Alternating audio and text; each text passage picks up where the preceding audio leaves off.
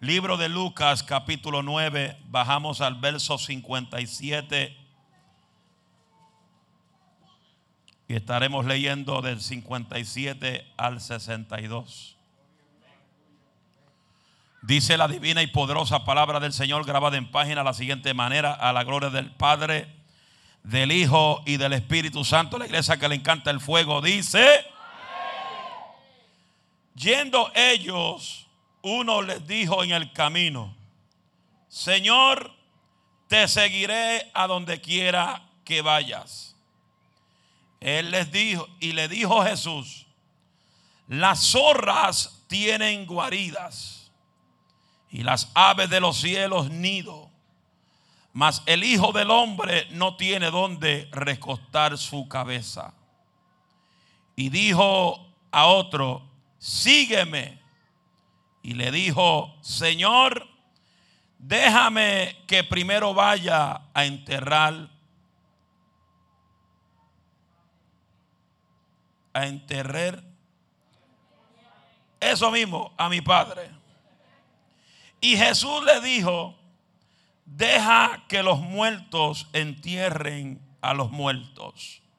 Y tú ve y anuncia el reino de Dios. Entonces también dijo a otro, dijo otro, te seguiré, Señor, pero déjame que me despida primero de los que están en mi casa. Y Jesús le dijo, ninguno que poniendo su mano en el arado mire hacia atrás es apto para el reino de Dios. Dale la mano que está a tu izquierda y derecha. Y como aquí hay poder de Dios, el COVID no se te pega. Dale la mano que está a tu izquierda y derecha. Dígale verdades que incomodan. Verdades que incomodan. Verdades que incomodan. Y si te sientes incómodo, acomódate. So, tome su asiento y vamos a hablar bajo el tema verdades que incomodan.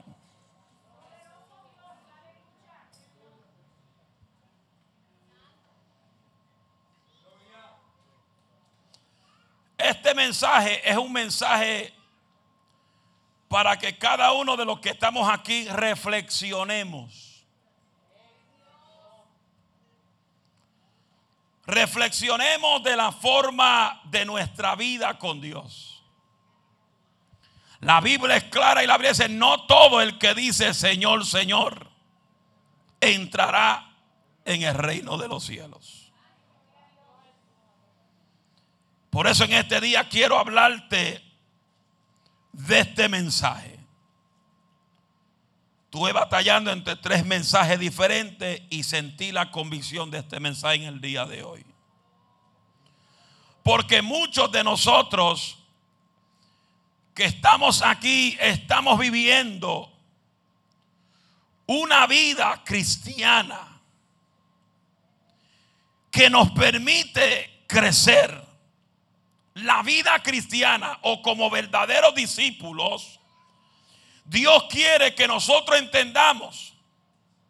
Y es una de las palabras que voy a mencionar mucho en mis mensajes. Porque es una palabra que aunque los vientos te sople y usted tiene esta palabra fundamentada en tu vida, no hay tormenta, ni huracán, ni situación que te saque del Evangelio del Todopoderoso. Y esa palabra es fundamento. ¿Y qué pasa en estos tiempos que muchos carecen de fundamento? Cuando alguien carece de fundamento es un dardo fácil que el enemigo haga con ellos lo que le da la gana. Yo sé que quizás no va a haber muchas alabanzas en el día de hoy. No importa lo alto que tú estés, no importa lo hermoso que te vea. Cuando tú careces de fundamento, cualquier cosa te impide llegar al templo.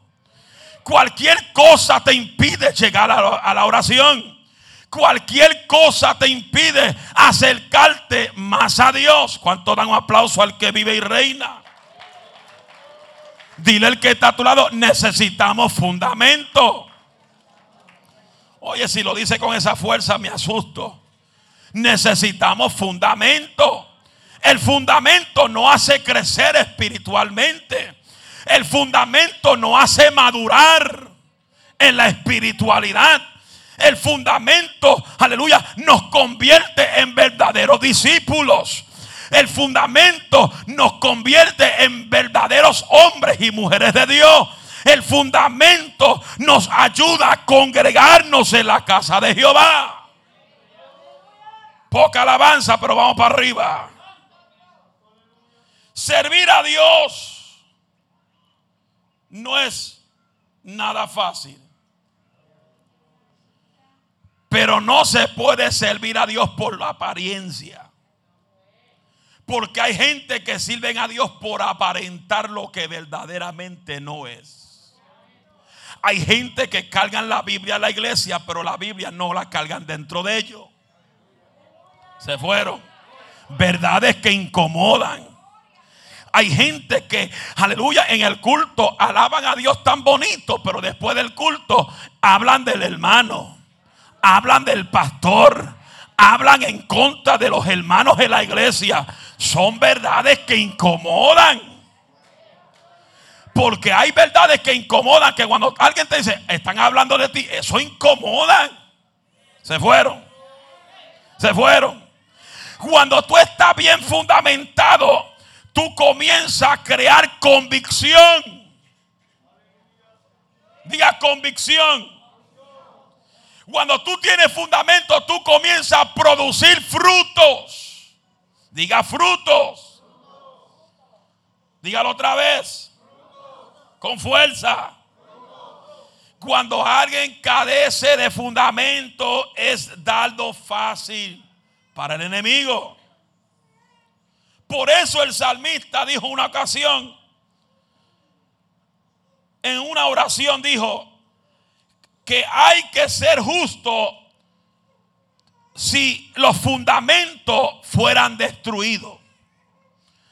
Porque vuestro fundamento principal no es el pastor, no es el profeta, tampoco es el evangelista. El fundamento principal de tu vida tiene que ser Jesús. Por eso Hebreo dice, puesto los ojos en el pastor en el profeta, en el evangelista, en el apóstol, en el hermano que está a tu lado. Oye, si usted grita a Jesús con ese espíritu tan débil, a mí me asusta. Porque ese nombre tú lo tienes que gritar con toda tu fuerza. Puesto los ojos en... Todavía están débil. Parece que no comieron esta mañana puesto los ojos en en las mujeres puesto los ojos en los hombres puesto los ojos en ¿Y por qué en el culto tú estás pendiente a tu pareja? A ver quién lo mira, quién la mira. Ese demonio es celo que hay en dos o tres por ahí. Que hay que reprenderlo en el nombre de Jesús. Se fueron puesto los ojos en Cuando tus ojos estás puestos en Jesús, tú creces. Tú maduras. Hay gente que llevan años en el Evangelio y todavía no han, no, han madurado. Siguen, siguen caminando con la misma poca vergüenza del mundo. Verdades que incomodan. Dígale que no, verdades que incomodan. Dígaselo otra vez. Es más, repítaselo siete veces. Aunque te mire mal.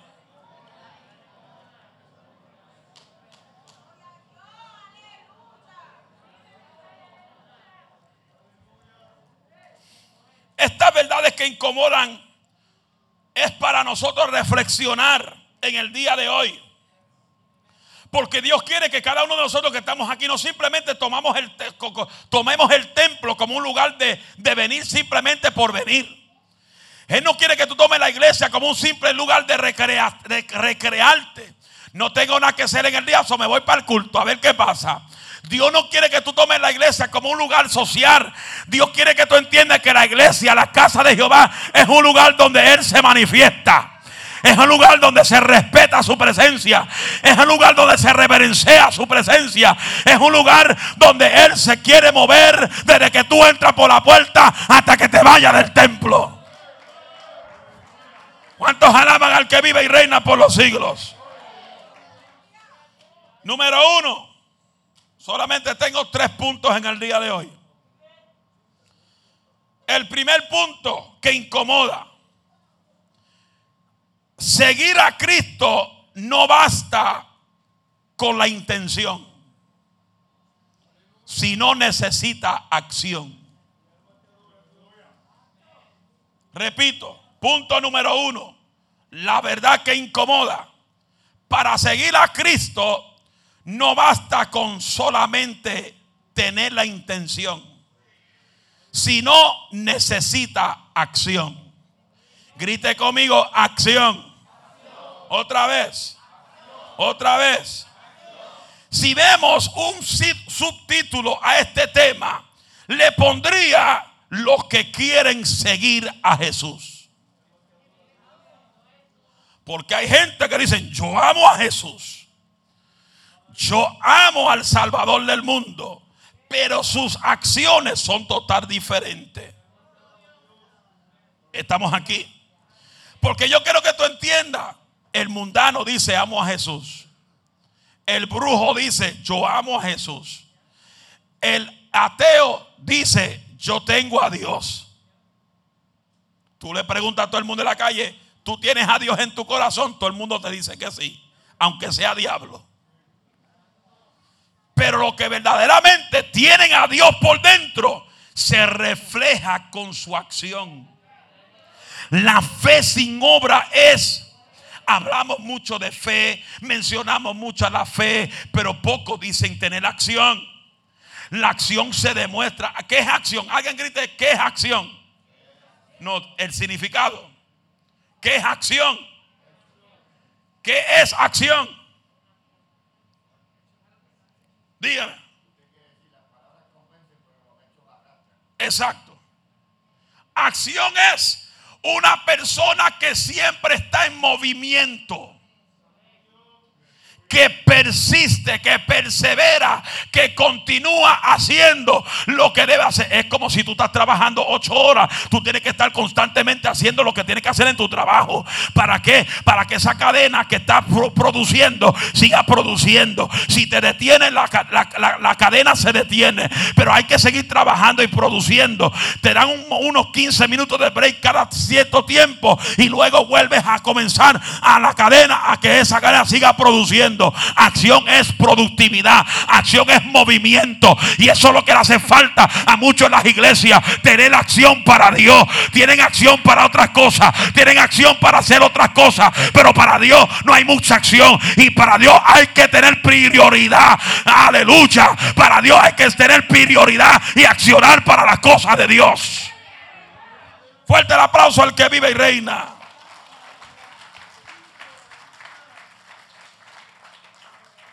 No basta con la intención, sino necesitamos acción.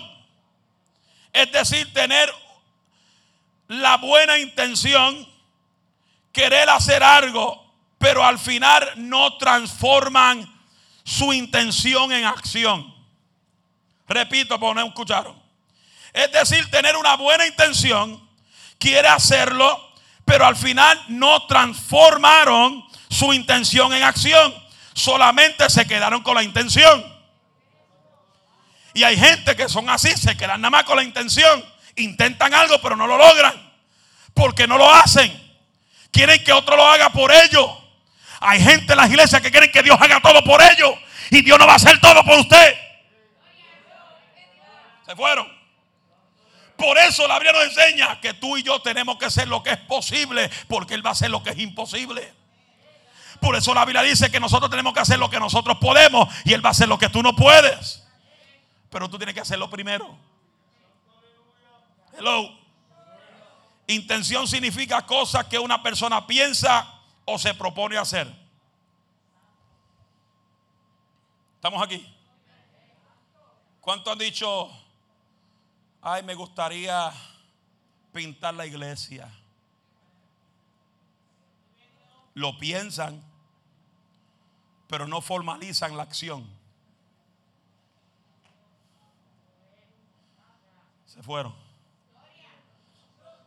Por eso es lastimosamente que muchos de nosotros los creyentes no progresamos, no avanzamos, porque simplemente tenemos la intención. ¿Estamos aquí? Te doy un ejemplo. Voy a intentar orar, pero no oran. Voy a intentar de ayunar, pero no ayunan. Te dije que no va a haber alabanza hoy. Verdades que incomodan. Voy a intentar de ir a la vigilia, pero no, no vienen. Voy a intentar de congregarme, pero no se congregan. Vienen cuando quieren, cuando le da la gana, o cuando tienen un problema. Se fueron. Tenemos la intención de congregarnos más, de orar más, de leer la Biblia más, pero nunca lo hacemos. Solamente nos quedamos con la intención. Después nos preguntamos, Señor, ¿qué nos pasa? ¿Por qué estoy en decadencia? ¿Por qué las cosas me van de mal en peor? Porque nos hemos olvidado que a Dios no es de segunda mano. Y muchos hemos puesto a Dios en segunda mano. Y Dios tiene que ser la prioridad en nuestra vida. Él es primero desde que despierta. Él es primero desde que tú caminas. Él es primero desde que tú hablas. Él es primero en toda tu vida. Pero hemos puesto a Dios en segundo lugar. Y verdades que incomodan. Salí muy tarde a trabajar, no voy para el culto, estoy cansado verdades que incomodan. Hello. Verdades que incomodan. No voy para el culto porque tengo que velar a mi marido. No voy para el culto porque tengo que velar a mi esposa. No voy para el culto porque tengo que velar a la abuela, al abuelo. Verdades que incomodan. Por eso cuando tú pones otras cosas primero que Dios, Dios poco a poco, cuando menos tú lo esperes, te lo va a sacar del medio. Bueno, lo que son de esta iglesia, años atrás, había una mujer que perseveraba aquí con su marido. No sé si en esta iglesia o la otra que mi papá abrió, pero en una de las iglesias que mi papá fundó, había una pareja que tenía unos gemelitos. Y ella usaba uno de los gemelitos como excusa siempre ay, el niño tiene fiebre, el niño esto, el niño aquello.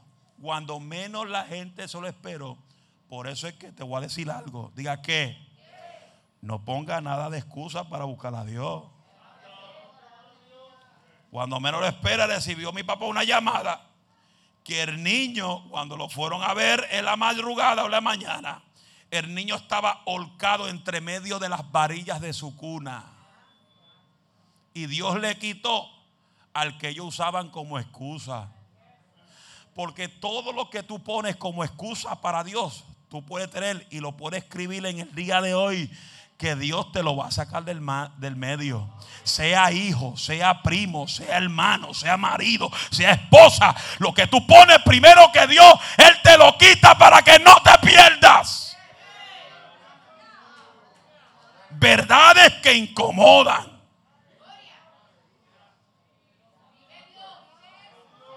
Dile que está a tu lado. Verdades que incomodan. Hello.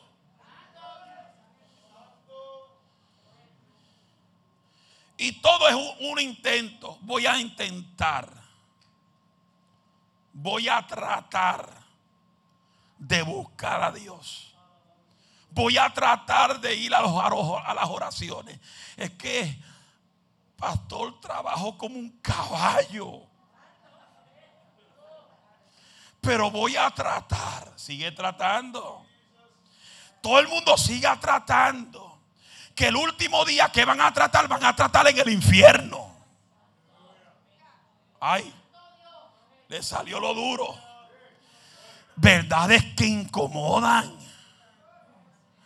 Porque tú no te vas para el cielo intentando. Tú te vas para el cielo pagando un precio. Tú te vas para el cielo pagando un precio. Tú te vas para el cielo viviendo la palabra. Tú te vas para el cielo imitando las pisadas del maestro. Tú te vas para el cielo teniendo fundamento en su palabra. A mí no me importa que usted conozca la Biblia. ¿De qué me vale que usted la conozca y no la pone en práctica?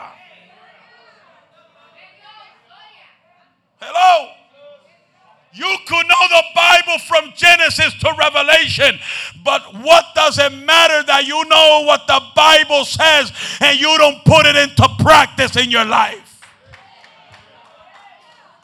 La palabra, dice la Biblia, sed hacedores de ella y no solamente oidores de ella. La palabra dice, inténtame, a ver qué pasa.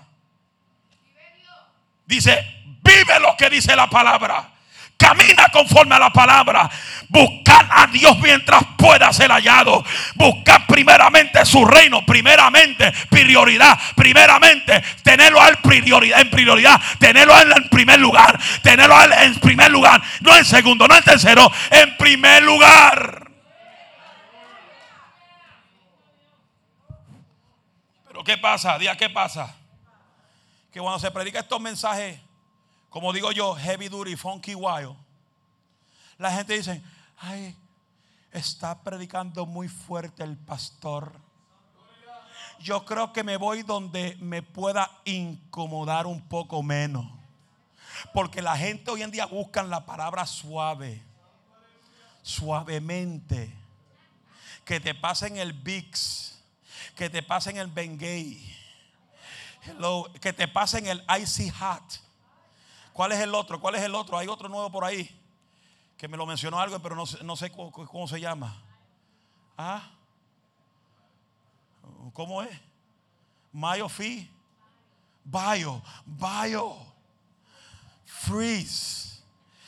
Se ponen tanto ice y tanto bio freeze que están frisados. La vida espiritual está frisada porque tienen otras cosas más importantes que buscar a Dios. Mire mi hermano cómo está viviendo los tiempos, como lo estamos viviendo, los tiempos que estamos viviendo. Es para que la iglesia esté llena, repleta de a frente hasta atrás de gente orando aquí durante la semana. ¿De qué me vale brincar y hablar mucha lengua? Gloria a Dios. Y durante la semana no aparezco ni orar. Alma mía, alaba la gloria de Dios. La iglesia tiene que entender que Dios está exigiendo a la iglesia buscar a Dios más todavía. Buscar a Dios más todavía. Buscar primeramente su reino. La iglesia tiene que volver a tener convicción, a tener fundamento y a vivir para Dios. Si ese aplauso es para mí está bueno, pero si es para Dios tiene artritis. Dios no quiere hombres y mujeres que intenten buscarlo a Él. Él quiere gente que lo busquen.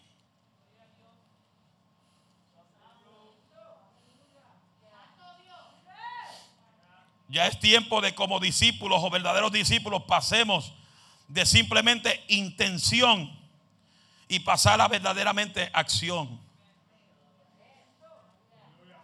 Primera Crónicas capítulo 28 versos 19 y 20 dice, todas estas cosas dijo David, me fueron trazadas por la mano de Jehová, que me hizo entender todas las obras del diseño porque Dios tiene su propio diseño. El reino de Dios tiene su propio diseño. ¿Y cómo tú quieres saber el, diseño de Dios? Está en la palabra. Aquí está el diseño de Dios. Estamos aquí. Dijo además David a Salomón su hijo, anímate y esfuérzate y manos a la obra No temas ni desmayes porque Jehová, Dios, mi Dios, estará conmigo. Él no te dejará ni te desamparará hasta que acabe toda la obra para el servicio de la casa de Jehová. ¿Qué dice? Anímate, esfuérzate. ¿Qué le dijo a Josué cuando Moisés partió? Esfuérzate, pero dijo, y sé muy, muy, muy, como estuve con Moisés, yo estaré contigo. Pero si estás en esta, porque la gente se arrastra en el mundo del pecado y dice, no, Dios está conmigo. Dios no está con pecadores. Usted oye mucha gente en Facebook, fumadores, marihuaneros, gangueros, aleluya, asesinos. No, Dios está conmigo. Los cantantes mundanos, impíos, hijos del diablo. Usted lo ve en el escenario no, le doy gracias a Dios. Como si Dios estuviera con ellos. Dios no anda con gente impía. Hello. Dios no anda con gente que le cantan a los ídolos. Dios no está con gente, aleluya, que se trepan a los escenarios a cantar música, que, que infiltran en la mente de los jóvenes un espíritu criminal, un espíritu asesino, un espíritu, aleluya, de, de abusar de las personas. Alma mía, alaba la gloria de Dios. El Dios que nosotros enseñamos y predicamos es un Dios de paz, es un Dios de levantamiento, es un Dios de restauración, es un Dios, aleluya, que dice, el que esté trabajado y cansado, venga a mí que yo te haré descansar. Pero también te dice, el que quiere invocar mi nombre se tiene que apartar de toda iniquidad, de todo pecado, de toda inmundicia, para que por tu boca se oya una alabanza que sea de olor grato ante mi presencia. la aplauso al que vive y reina por los siglos. Dios no oye a todo el mundo. Dios no oye a todo el mundo. Señor, perdóname porque pequé hoy y mañana hace lo mismo. Dios no oye a esa gente así. ¿Sabe cuál es la oración que Dios oye? Diga, ¿cuál es? Oye, qué miedo. Grite, ¿cuál es? Esa oración que sale de lo profundo del corazón del ser humano. Donde dice, Señor, me arrepiento de mi pecado. Y voy a evitar de volver a pecar porque no quiero fallarte a ti arrepentido y convertido porque la redención de Dios se acerca. Ese fue uno de los mensajes principales de Jesucristo. Arrepiéntanse de sus pecados. Por eso cuando dice que si, si mi pueblo se humillare, él no está hablando de, de Joe Biden. Si mi pueblo se humillare, no está hablando del presidente de Cuba. Si mi pueblo se humillare, no está hablando de los presidentes de las naciones, está hablando de la iglesia si mi pueblo se humillare, en cual mi nombre es invocado, y me pidiera perdón por todos sus pecados. Yo entonces y enviaré del cielo y sanaré su tierra. Dios le está diciendo al pueblo, humíllate, apártate del pecado y búscame en espíritu y en verdad. Verdades que incomodan. ¿Qué dice? Anímate. Esfuérzate. Pon mano a la obra. Pastor, ¿qué hay que hacer? Limpiar. Pasarle a los, a los asientos. Limpiar el altar. Limpiar el púlpito. Que cuando le haga así, no me lleve el polvo conmigo. Limpiar los baños. Baño yo, que lo limpie otro. Pero si yo pongo un sign allá afuera, digo, estoy cogiendo, I'm hiring $25 an hour to come clean the church.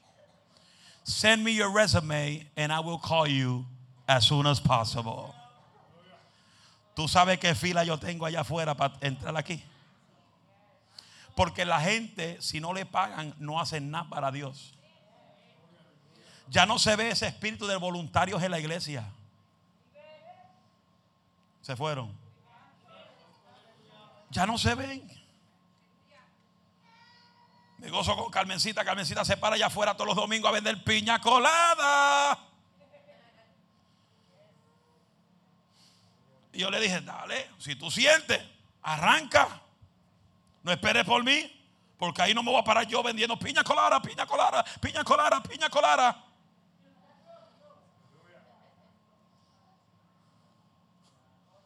Hello. Pastor, ¿qué eh, mira, yo no voy a hacer nada hasta que no me den un título. Si a mí no me dicen diácono, no voy a hacer nada.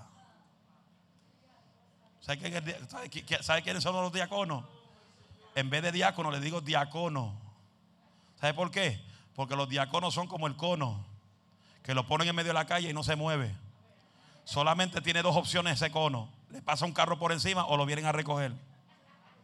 Así hay gente en las iglesias que no hacen nada por la obra de Dios. Lo que hacen es criticar, lo que hacen bochinchar, lo que hacen es juzgar, lo que hacen hacer cosas que no deben. Pero gloria a Dios que hay gente que, Dios está levantando, que tiene un, corazón, un espíritu servicial, porque eso es lo que Dios busca. Jesús dijo que Él no vino a servir, sino, aleluya, perdón, Jesús dijo que Él no vino para que le sirvan a Él, sino que Él vino a servir. Y Él dijo, y él dijo a sus discípulos, yo les levanto, yo los voy a formar para que hagan lo mismo que yo hago. Yo no quiero discípulos que se sienten a vaguear, yo no quiero discípulos que se sienten a pasar un tiempo en la iglesia. El discípulo verdadero, el que está bien fundamentado, es llamado a ir por todo el mundo y predicar el evangelio, a buscar la gente que están atada por el diablo y arrebatársela al diablo y traerlas a la gloria de Jehová. Hombres serviciales, mujeres serviciales que aman las armas.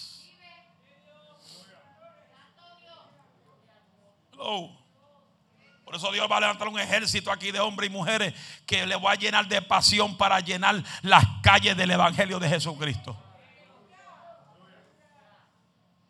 Hello.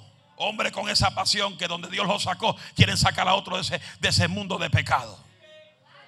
Hombre con esa pasión, mujeres con esa pasión, que Dios la libertó de la droga, libertó a los hombres del alcohol, libertó a los hombres de la droga y tienen esa hambre en el corazón por ver a uno convertirse a Cristo, arrebatarle a una vida de las garras de la cocaína, de la garra de la marihuana, de la garra de la jeringuilla, para que ese joven, esa persona no muera de un ataque, aleluya, un, un overdose, una sobredosis, sino que podamos llegar a esa persona antes que esa sobredosis llegue a su vida. ¿Cómo lo vamos a hacer cuando estamos muy cómodos? Verdad es que incomoda. Señor, trae el adicto. Señor, trae la prostituta. Señor, trae el homo. Señor, trae la levi. Señor, trae, trae el alcohólico. Señor, trae a todo el mundo. Pero ellos no hacen nada. Solamente oran y no hacen nada.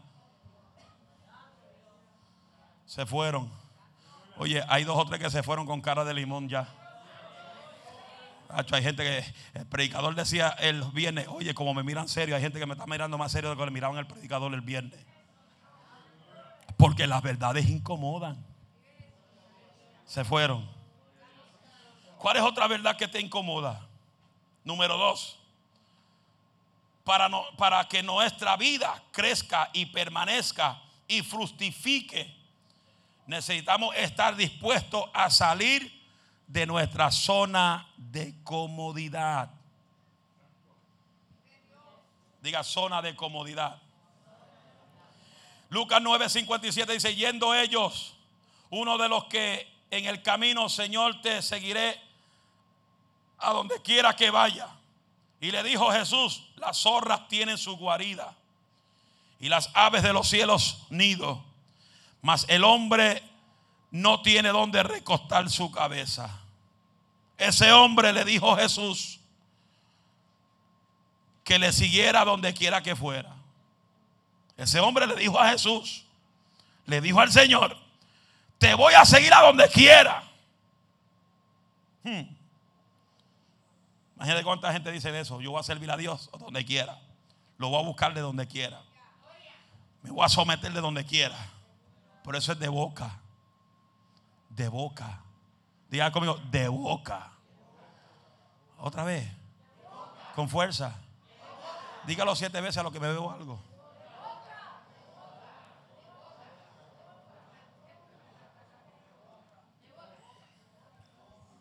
Algunos se, se colgaron porque no hicieron ni uno. Pero el Señor le dio una respuesta que puede parecernos un poco extraña. Le dijo, las zorras tienen sus guaridas y las aves de los cielos su mas el Hijo del Hombre no tiene donde recostar su cabeza. El Señor con esta respuesta le está haciendo entender que para seguirlo a Él tenemos que estar dispuestos a salir de nuestra zona de comodidad. A salir de nuestra zona de conformismo. Porque lamentablemente tenemos muchos creyentes llamados cristianos que tienen un espíritu de conformidad. Es necesario estar dispuesto a sacrificar parte del tiempo de nuestra vida diaria nuestro día de descanso, de nuestros fines de semana. Y aunque muchas veces no puede parecer difícil, pero tenemos que saber que las verdaderamente nosotros tenemos que sacar de nuestra vida la conformidad para poder realizar lo que Dios quiere que tú hagas para Él. Si tú no sales de esa zona de confort, nunca vas a lograr lo que Dios quiere. Por eso gente dice, no, yo tengo un ministerio. Amén. Dios me llamó a ser pastor. Amén. Dios me llamó a ser evangelista. Y mientras más le profetizan, es cuando más frío espiritual están. ¿Cómo tú me vas a decir que va a querer predicar como evangelista, como pastor, y no te congrega? no viene a orar. Como Dios puede conocer la Biblia de Génesis Apocalipsis. De nada vale conocerla. ¿De qué me vale predicar esta Biblia y no vivir lo que estoy predicando? Se fueron. Porque los que predican muchas veces dicen, hermano, hay que ir al templo, hay que congregarse, pero ellos no vienen.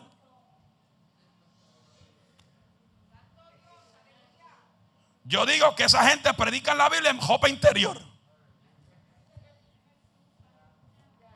Ay, el pastor nos ofendió. Verdades que incomodan. También tenemos que salir de nuestra zona de confort. De la comodidad que tenemos. Mire hermano, esta invasión del COVID simplemente nos dio a entender la vida espiritual de todo el mundo en la iglesia. Eso es todo. Algunos partieron con el Señor porque les tocó la hora de ellos partir. Porque no importa a quién le dio el COVID, si no le toca a la hora de morir, no se muere. No se muere el pastor Daniel, Daniel David Mercado de Nueva York tuvo 135 días en intensivo con la máquina respirando por él. Y hoy en día pasa un año y todavía está vivo. Porque si no era la hora de él, no se iba para ningún lado.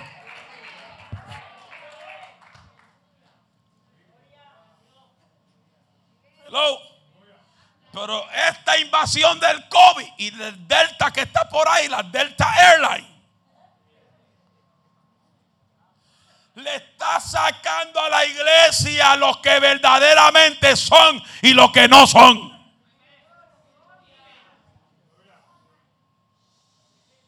Alguien me preguntó la semana pasada, Alicia, ya tú estás dando culto seis días a la semana. Ay, pero ten cuidado, ten cuidado de qué. El COVID, a, a ti es que te va a agarrar. Porque donde hay fuego, el COVID se tiene que derretir en el nombre de Jesús. Alma mía, alaba la gloria de Jehová. Y quizás si al COVID te toca a ti, yo he declarado en el nombre de Jesús, porque el nombre de Jesús tiene más poder que el COVID. Que si el COVID te toca, no te muere, no te muere, no te muere.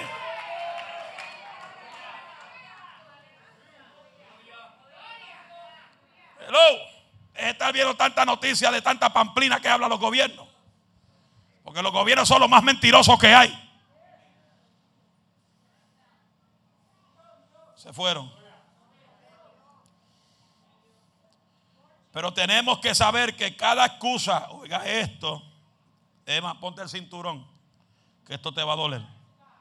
Verdades que incomoda. Pero tenemos que entender esto. Cada vez que tú pones una excusa para buscar a Dios, es que cada vez que tú le estás dando la fuerza Satanás que gobierne tu vida. Cada vez que tú dices, hoy no voy para el culto, Satanás hace. Porque mientras más tú falta a la iglesia, más tu vida espiritual. A mí no me digas que esto no le pasa a nadie. Tú falta a la iglesia, te queda en casa semana tras semana, tu espiritualidad va rumbo abajo.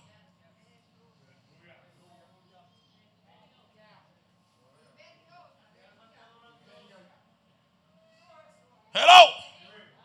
Oye, no me mire tan serio. Cambia esa cara de limón. Hay gente que está agrio ahora.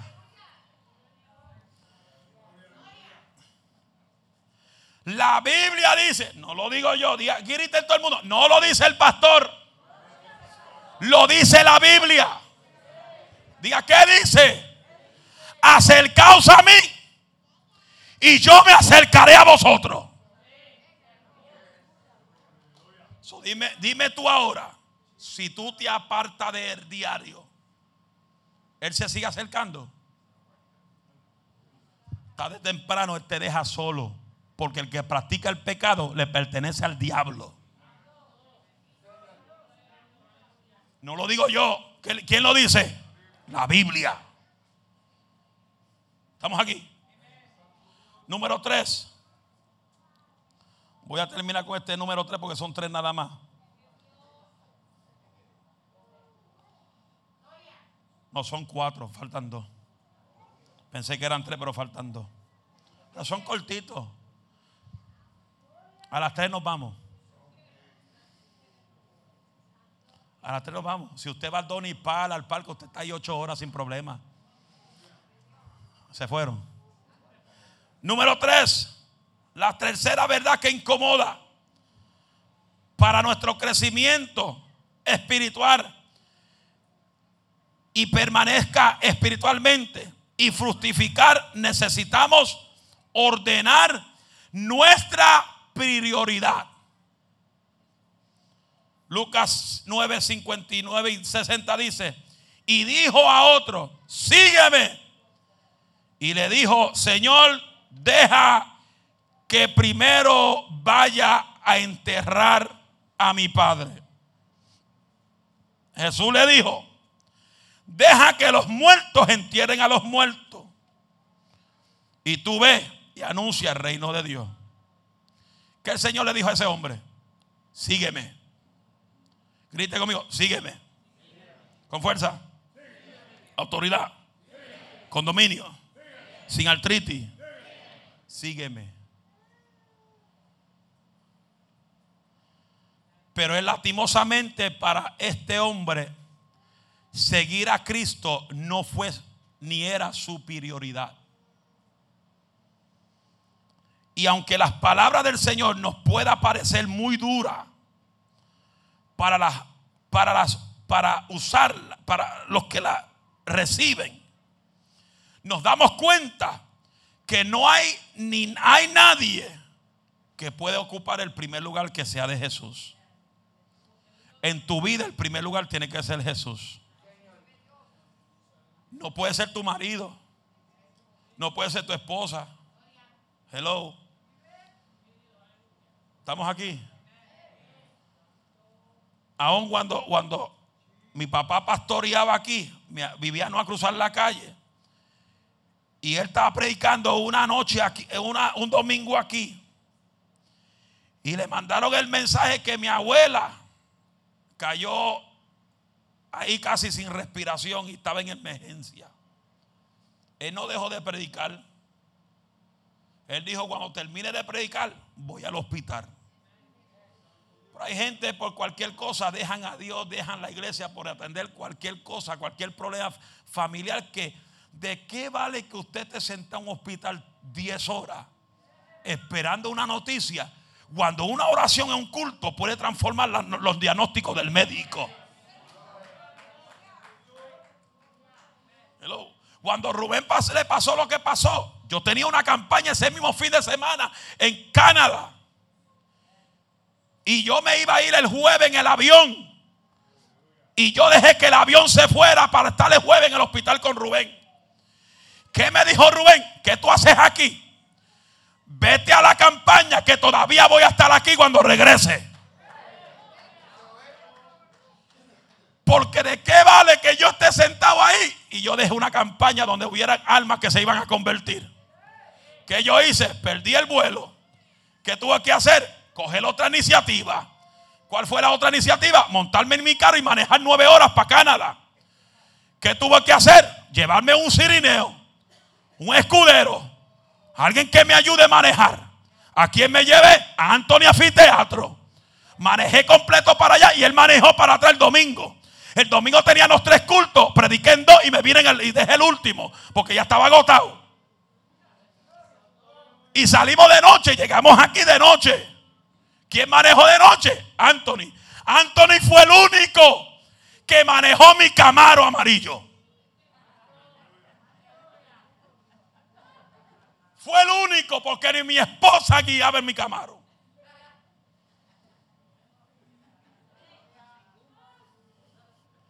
Y Anthony fue el único.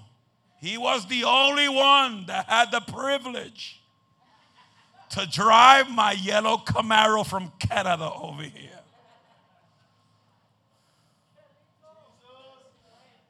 Hello.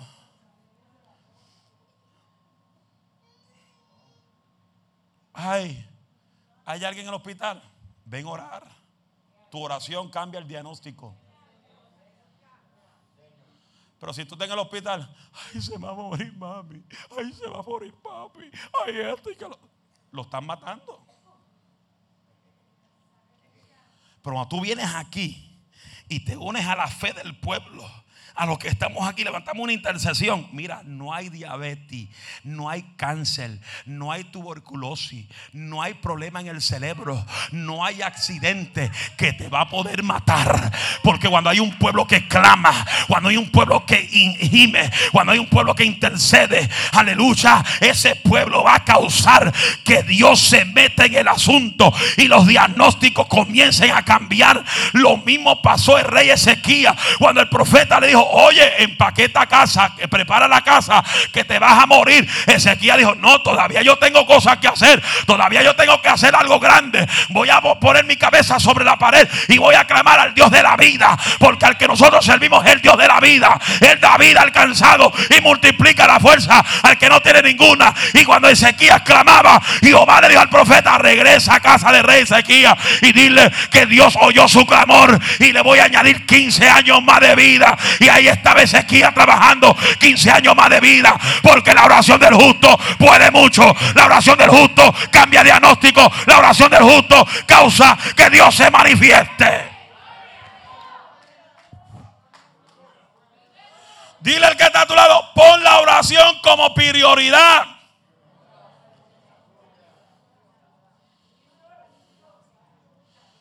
Nosotros como discípulos, delante la mano lo que son discípulos. Tírale foto, Jehová, tírale foto, tírale foto.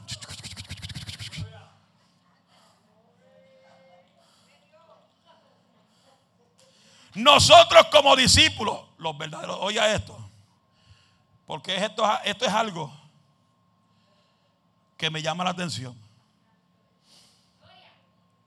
Los discípulos que caminaban con Jesús, Jesús no lo podía mandar a ejercer el ministerio de ellos hasta que ellos no estuvieran bien fundamentados, no fueran bien discipulados.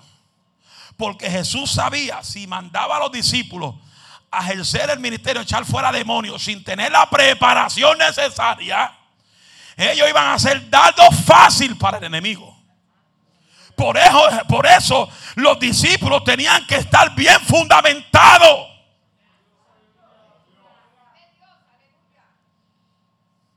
Cuando Cristo los vio que estaban listos, ¿qué Cristo dijo?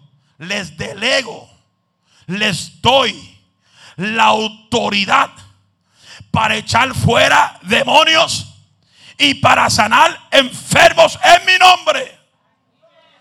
Que Jesús fue el que le delegó la autoridad a sus discípulos. Ellos no se apoderaron de algo que no les pertenece. Y hay gente que quieren, quieren apoderarse de la autoridad que no ha sido delegada a ellos todavía cuando a ellos les da la gana. ¿Y qué pasa? Que cuando tú sales a ministrar, a predicar sin la autoridad o la delegación de su pastor, usted está predicando de desobediencia. Usted está fuera del manco bíblico. No es que Dios me dio autoridad. Dios no te dio autoridad. La autoridad se delega. El mismo Dios le dio la autoridad al Hijo. Y Dios le dijo al Hijo, te doy autoridad y potestad en el cielo y en la tierra. Ve y a ser discípulo a todas las naciones. Hello. ¿Estamos aquí? Ve y a ser discípulo. Y Jesús fue a buscar 12 hombres, 12 pescados. No fue, a buscar 12 vagos. ¿Usted sabe cuánto Dios está cansado de un montón de perezosos vagos en la iglesia? Que simplemente vienen a cantar y a sacudirse la peluca que si se les sale volando se gozan y si no se van frustrados. Y de no, es que nadie brincó en el culto, el culto estaba muerto. No, el muerto eras tú. ¿Verdad es que incomodan? Ay, ahí nadie brincó, el corito se fue medio soso. No, porque tú estabas soso, échale azúcar. Endúlzate la vida. Hello. Si nadie tú lo ve alabando, alábalo tú. No te calles la boca, alábalo tú. Entra en acción. Aleluya, aleluya, aleluya. Porque cuando tú entras en acción, alabando, cantando, adorando a Dios, el que está al lado tuyo dice, mm, este, está, este está cantando. Déjame cantar para que nadie diga que no cante nada. Y comienza, mm, me voy con él, me voy con él, me voy. Fuego, fuego. La iglesia pide fuego, fuego, fuego. Y empieza, y otros dicen, fuego, fuego. Iglesia pide fuego, fuego, fuego. La iglesia.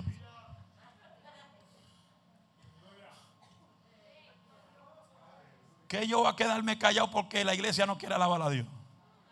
Eso es, ese es el problema de ellos. El que no alaba no recibe nada. Dice ella, provoca la bendición sobre tu vida. Yo no te la voy a entregar. Tienes que pelear por ella. Salte de la comodidad, esa, comodidad de silencio, esa comodidad de estar juzgando a todo el mundo, esa, comodidad de llegar al templo y te sientas ahí y no hacer nada. No, entra al templo adorando y entrar por sus atrios con acción de gracia, por sus puertas con alabanza. Quiere decir que tú tienes que entrar por esa puerta con una adoración.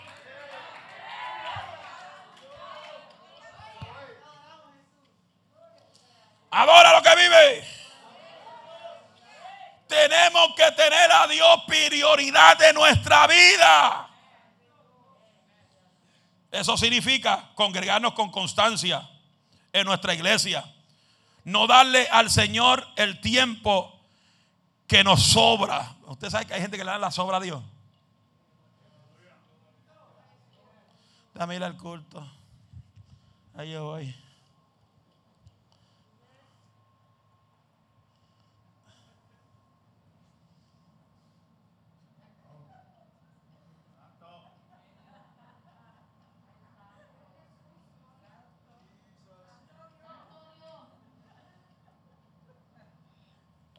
Otros son tan espirituales que cuando el pastor predica están leyendo la Biblia que no está supuesto ni leer Biblia cuando estoy predicando.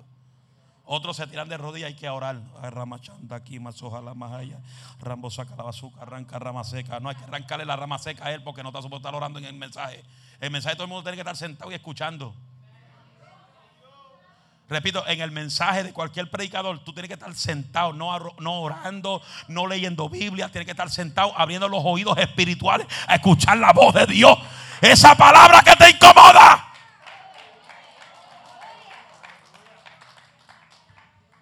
Y tú ves los que no son espirituales, tú los ves a mitad del culto, están así. Yo estoy esperando agarrar dos o tres que se tiren así para atrás cogerlo una botella de agua, tirarla para el lado de ellos. ¡Fuaqueti! Para que brinquen para arriba. Una vez yo hice, yo hice eso en, Baton Rouge, Louisiana, hacen como, wow, como, wow, como unos casi 18 años atrás, una iglesia de asambleas de Dios, más de 600 personas, cantaron, mano, eso parecía un funeral allá. Nada más los cantantes cantando. Y Espíritu Santo, derrama tu fuego. Y yo miraba a la gente y Dios mío, pero ¿qué pasa aquí, Señor? Eran cuatro días aniversario. Una iglesia celebrando 35 años. Y el Señor, esta gente está más apagada como de vela. Y aquí el pastor dice, aquí tenemos el evangelista Moisés Licea. Amén. Y a su nombre. Como usted se quedó, así se quedaron ellos. ¿Cuánto alaba la gloria de Dios? Nadie. Prediqué la primera noche. Y para ese tiempo yo todavía no estaba acostumbrado a la música esa de se matando, se matando, se matando. Y Dios mío, como están cantando estos cantantes y como tocan esos músicos, así está todo el mundo aquí, bien apagado. Y el segundo culto, igual. De momento yo escucho algo detrás de mí que hace... Y yo dije, Dios mío, yo reprendo al diablo y yo espero que ese no sea el pastor roncando detrás de mí. Y cuando miro así para atrás, el pastor está con la cabeza así. Yo dije, con razón está la iglesia, porque el pastor está más apagado, la iglesia está apagada. Pues yo te digo una cosa, yo, este que está aquí, que nací en el fuego, no me meto en una iglesia muerta. A mí mi viejo me enseñó fuego pentecostal de verdad. Para yo meterme a un templo que no se oye ni un gloria a Dios. No se un Y el primer apagado es el pastor que ni lengua habla. Por eso si usted va a una iglesia, gracias a Dios que aquí estamos, son, todos de aquí. Si usted va a una iglesia que el primer más apagado con cabo de vela es el pastor sacúdete los pies y sal. Porque pueden conocer esta Biblia de hasta la Z, pero si no hay unción, de nada vale conocer esta. Porque esta te tiene que traer la unción. Mientras más tú la leas, te tiene que traer fuego. Te tiene que traer el poder de Dios. Te tiene que traer Abba, Samaya, Soja, la presencia de Dios sobre tu vida. Llegó el tercer día. Y dije, antes de ir al culto, Señor, si aquí tú no derramas una unción poderosa, yo me voy el domingo para mi casa. Así le dije a Dios. Pero como para ese tiempo yo tenía ese, esa, aunque tengo la presencia, pero me aguanta un poco porque hay gente que se ofende de nada si le mojo la peluca. Por eso aquí una vez, hace un par de meses atrás, se metió la unción, tiró un vaso de agua, salió un hombre endiablado de la puerta. Salió endemoniado, atado por los demonios. Dijo que eso es una falta de respeto, mojar a la gente. Pues yo, si, si Dios me dice tirarle un galón a la gente, se la tiro. Porque por algo Dios me lo dice. Y si Dios me dice que lo haga es porque hay un milagro para tu vida. Yo no tiro agua por tirarla, yo la tiro cuando Dios me da la dirección que la tire. Porque muchos de, esos tiempos que Dios me ha dicho tira el agua, el agua se ha transformado en aceite y muchos han sido bautizados con el Espíritu Santo. Alma mía, alaba la gloria de Jehová. La primera experiencia que yo pasé con eso de tirar agua fue en Ceiba, Puerto Rico, en la iglesia del pastor Héctor Tolentino cuando estaba en un pequeño lugar y el templo estaba construido nada más en cemento. Un pueblo pequeño. Esa fue la primera vez que Dios me mostró que las manos crecían en el Espíritu Santo y fuego. Que Dios le creció la mano a una persona, pero en, medio, en medio de ese poder de Dios, tiré un vaso de agua. Tú estabas conmigo, ¿verdad? ¿Tú estás segura? Es que como a veces te olvidan las cosas. ¿O te recuerda? Ah, ok, ella se acuerda, está bien. Y tiré un vaso de Usted sabe cuando usted, tira un vaso de agua, el agua cae rápido. Yo tiré ese vaso de agua, ese agua flotó en el aire. Y cuando flotaba se transformó en aceite. Y ahí cayó un revolú pentecostal. Que los ungieres decía que cuando vieron el aceite caer, vieron como siete palomas que cayeron en el templo. Eso duró casi una hora completa, ese, merecumbe allí. Y por eso cuando siento la guianza de Dios, yo tiro agua aunque usted se incomode.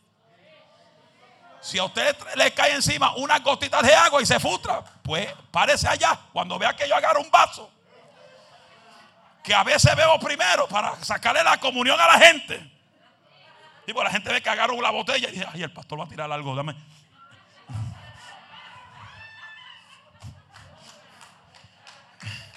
Y yo cuando los veo que se están escondiendo es por donde más yo lo tiro.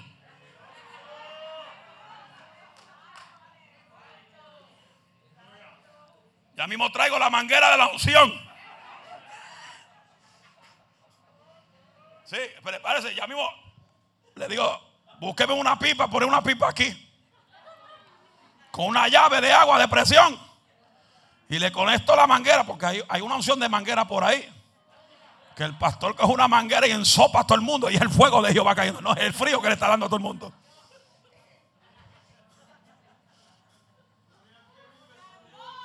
Alaba lo que vive. Escucha, ya hay dos, hay dos o tres que están bajando para abajo. Se salvaron que tengo Gator y no tengo agua aquí.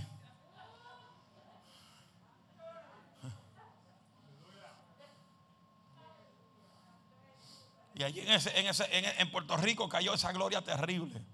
Desde ahí fue que comencé a coger agua y pararle agua a todo el mundo. En cada campaña tiraba agua. En cada una de ellas. Y cuando no era agua, cogía los vasos de aceite y le chumbaba aceite a todo el mundo. Hasta que me lo hicieron a mí. Después que me lo hizo a mí un pastor en California que me ensució un traje que me compró un pastor de Virginia que le costó a él 450 y fue la primera vez que me la puse y me la manchó de aceite. Dije ahí, no vuelvo a vaciarle aceite a nadie. Porque con la misma vara que tu vida te van a medir, dice la Biblia. So, yo vengo, le pongo una gotita de aceite aquí. Pum, pum. Una gotita, una gotita ahí para qué.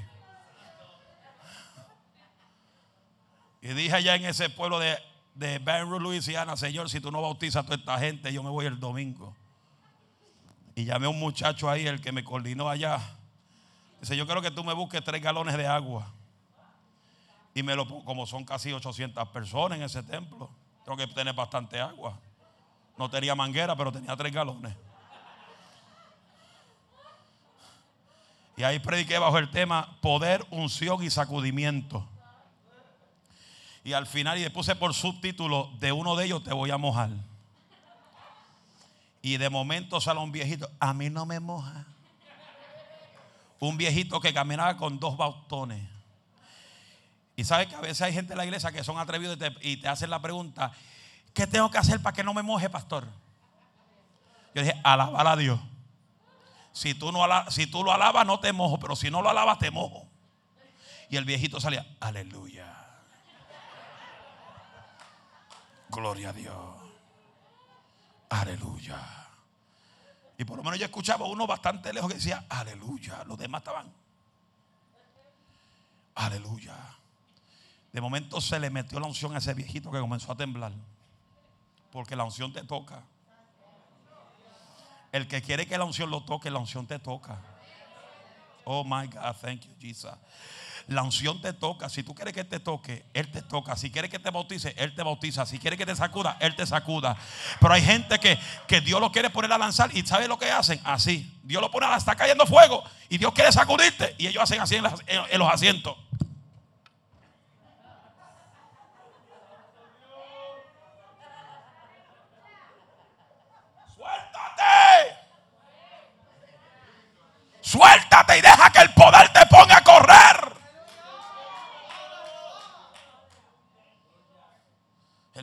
Momento usaba dos bastones para caminar. Se puso de pie a mitad del culto. Cuando llegue a la parte te van a sacudir, la gloria te va a sacudir. El viejito comenzó a temblar y se tiró el bastón uno para el lado y tiró el otro bastón para el otro lado y salió caminando por el pasillo porque tenía artritis reumática en las piernas que no podía caminar sin los bastones. Y de momento Dios lo puso a caminar por toda la iglesia, brincando, corriendo. Y de momento la esposa lo vio y dice, ¿qué le pasó a mi marido? Yo dije, lo que le pasa es que se le metió el sacudimiento por dentro. Porque cuando tú comienzas a lavar, aunque esté cansado, aunque esté vituperado, aunque tenga problemas, aunque tenga dolor, cuando tú comienzas a lavar a Dios, aleluya, todo ese cansancio, esa pereza, se tiene que largar a los infiernos. Alma mía, alaba la gloria de Jehová. De momento, aleluya, yo agarro el, eh, uno de los vasos porque el que estaba detrás de mí estaba roncando y no se estaba dando cuenta que el viejito estaba danzando en el fuego. Y yo cojo el vaso, lo tiro así para arriba detrás de mí y le cae al pastor. Y el pastor sale brincando del sopao que le di, pero salió brincando hablando en otras lenguas porque nunca el pastor hablaba lengua. Y Dios comenzó a bautizar gente con el Espíritu Santo y fuego. Y lo mismo que hacía ya en el, hace 15 años atrás, es el mismo Dios que bautiza en el día de hoy. Es el mismo Dios que quiere llenarte en el día de hoy. Es el mismo Dios que quiere... ¡Ah! Levante la mano y diga gloria a Dios. Es el mismo Dios que quiere la iglesia llena de fuego. La iglesia que se salga de la conformidad. La iglesia que lo tenga a Él en primer lugar.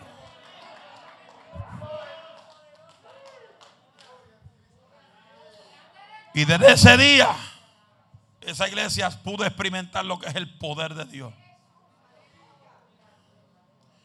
Y después de esa campaña fui como 10 veces a esa iglesia y esa iglesia estaba revolucionada. No he vuelto a ir porque yo cuando voy muchos, muchas veces a un sitio, espero años antes de regresar. Porque si vuelvo otra vez y están apagados, le vuelvo con lo mismo. Hello. Porque Dios no, quiere, Dios no quiere tu vida vacía sin su presencia. Sin la presencia de Dios, ¿qué vamos a hacer? Dios quiere verte lleno del fuego. Aleluya. No podemos llamarnos discípulos si todo lo que, si todo lo de nuestro Jesús, Señor Jesucristo, no le damos la importancia. Tú no puedes llamarte discípulo si tú no tienes a Dios en primer lugar y lo pones de importancia en tu vida. A su nombre. En lugar de procurar darle lo mejor le damos a Él lo que nos sobra. Yo me gocé el viernes terriblemente. El viernes yo me gocé. Aunque trabajé desde las 4 de la mañana el, el viernes hasta las 6 de la tarde sin parar, caminando por todo el edificio. Llegué aquí que tenía un dolor en los pies, que quería quitarme hasta los zapatos. Se acabó el culto. Me fui a mi casa y me fui a dormir como a las 3 de la mañana.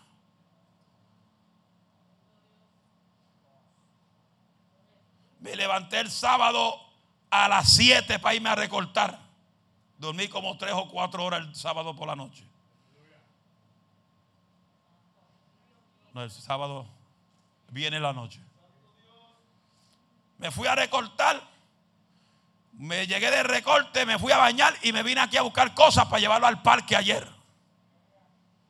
Llegué a casa, me di un baño, me acosté. De ahí no me acuerdo. Porque el cuerpo se cansa. Pero tú no puedes dejarte llevar por tu cuerpo. Porque si tú te dejas llevar por tu cuerpecito, nunca llegas al culto.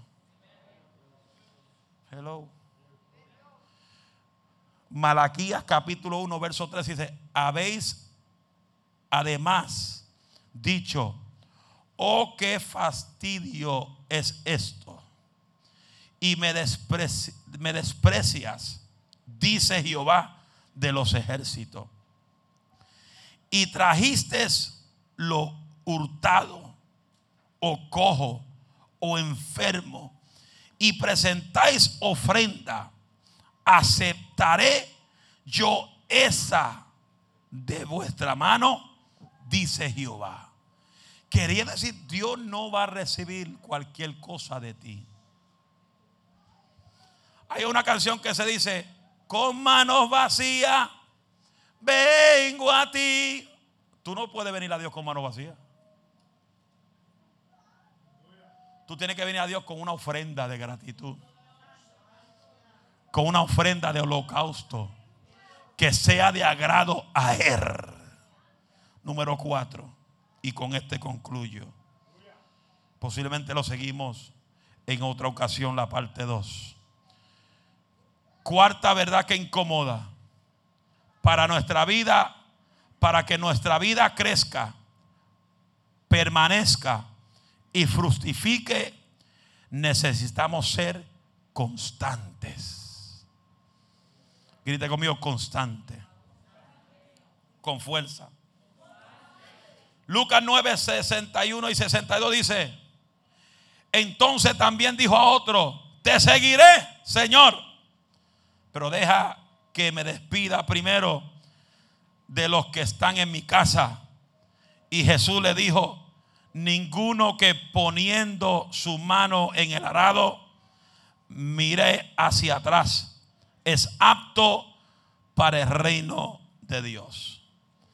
Vemos en este tercer hombre lo que al Señor, lo que dijo al Señor, que le iba a seguir, pero, diga, pero, primero tenía que despedirse de la gente de su casa.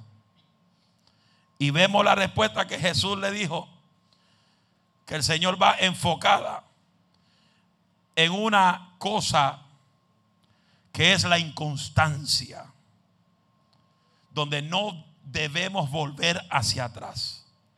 Como discípulos tenemos que reconocer nuestros afectos, nuestra manera de vivir, nuestra vida espiritual. Porque solamente usted, señálese, haga así, señálese, haga así, sin pena.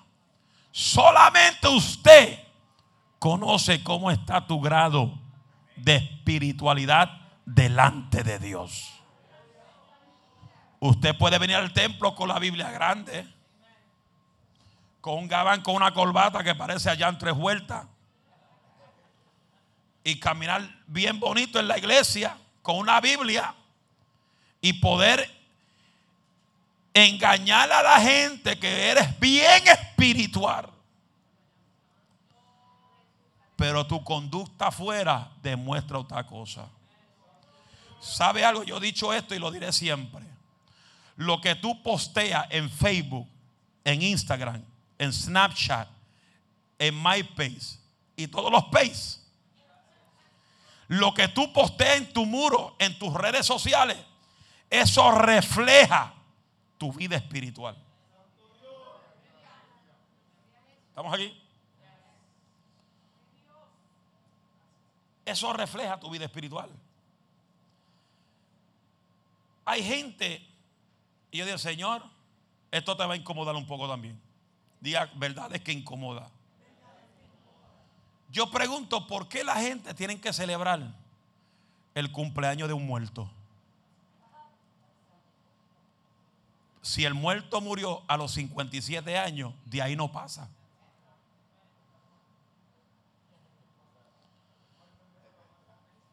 ¿Estamos aquí?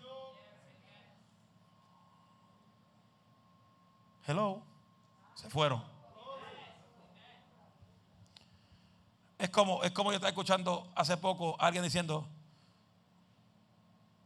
y el, y el hombre está muerto, diciendo, yo honro la vida de esta persona. ¿Cómo tú puedes honrar a un muerto?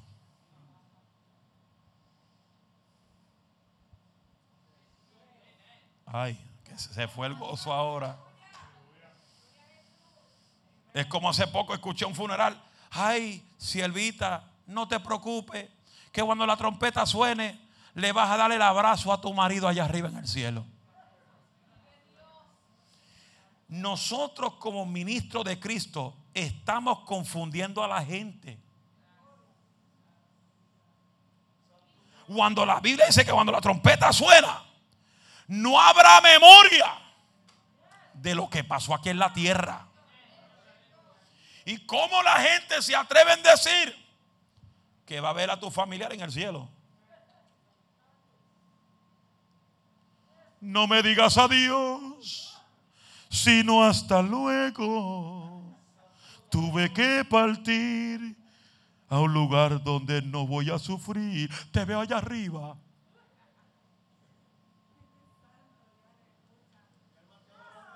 Escucha, hay, dos o tres que están con cara de limón ahora. Una cosa es, una cosa es los recordatorios, lo que vivimos con seres humanos, lo que hemos compartido, lo que vivimos con ellos aquí en la tierra. Pero otra cosa es poner en redes sociales, Happy birthday to you. Ay, ay, hay un cumpleaños en el cielo. Happy birthday. Verdades que incomodan. To you. Happy birthday, my father. Ay, hoy cumplió 57 años en el cielo. ¿Sabe lo que eso puede llevarte a ti? A un espíritu de idolatría.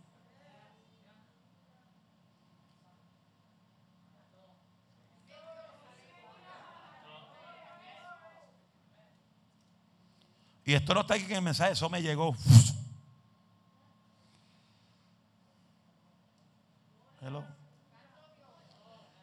Y pasa los años, pasa los años, pasa los años. Esto, esto va a incomodar un poco más todavía. Y quizás si usted quiere quedarse dos o tres semanas en su casa para que le baje la presión, está bien. Conmigo no hay problema. Estaremos orando por ti aquí. Pasa los años. Y pasa los años. Y tú ves que la gente que son supuestamente cristianos van a la tumba del muerto. Se rodillan en la tumba. Y están hablando con una piedra porque esos huesos no oyen nada.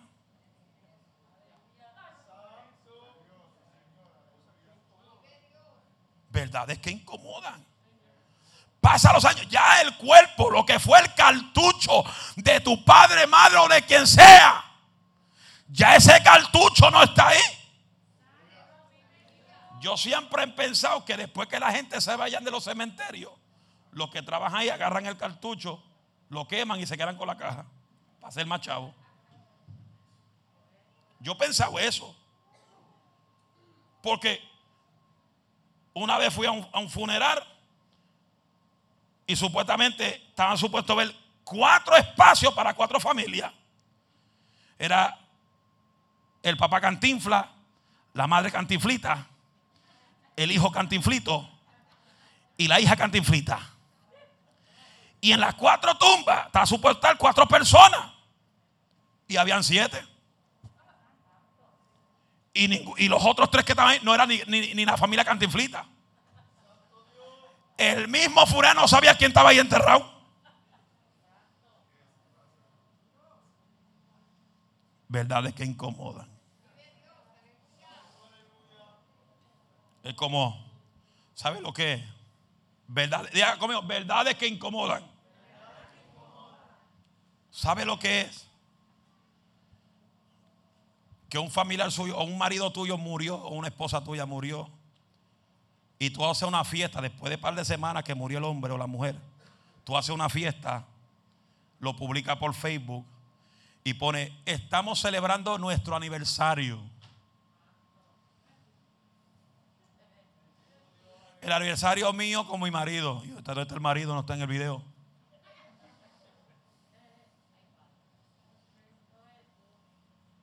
¿Verdad de que incomodan? Ay. Déjame beber agua, beber agua para bajarte la presión.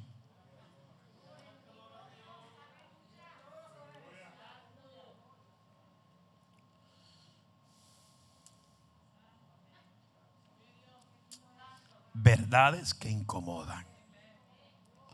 Como lo, lo hemos dicho otras veces, no basta que solamente esté firme en una denominación o en una doctrina es necesario ser constante en el crecimiento.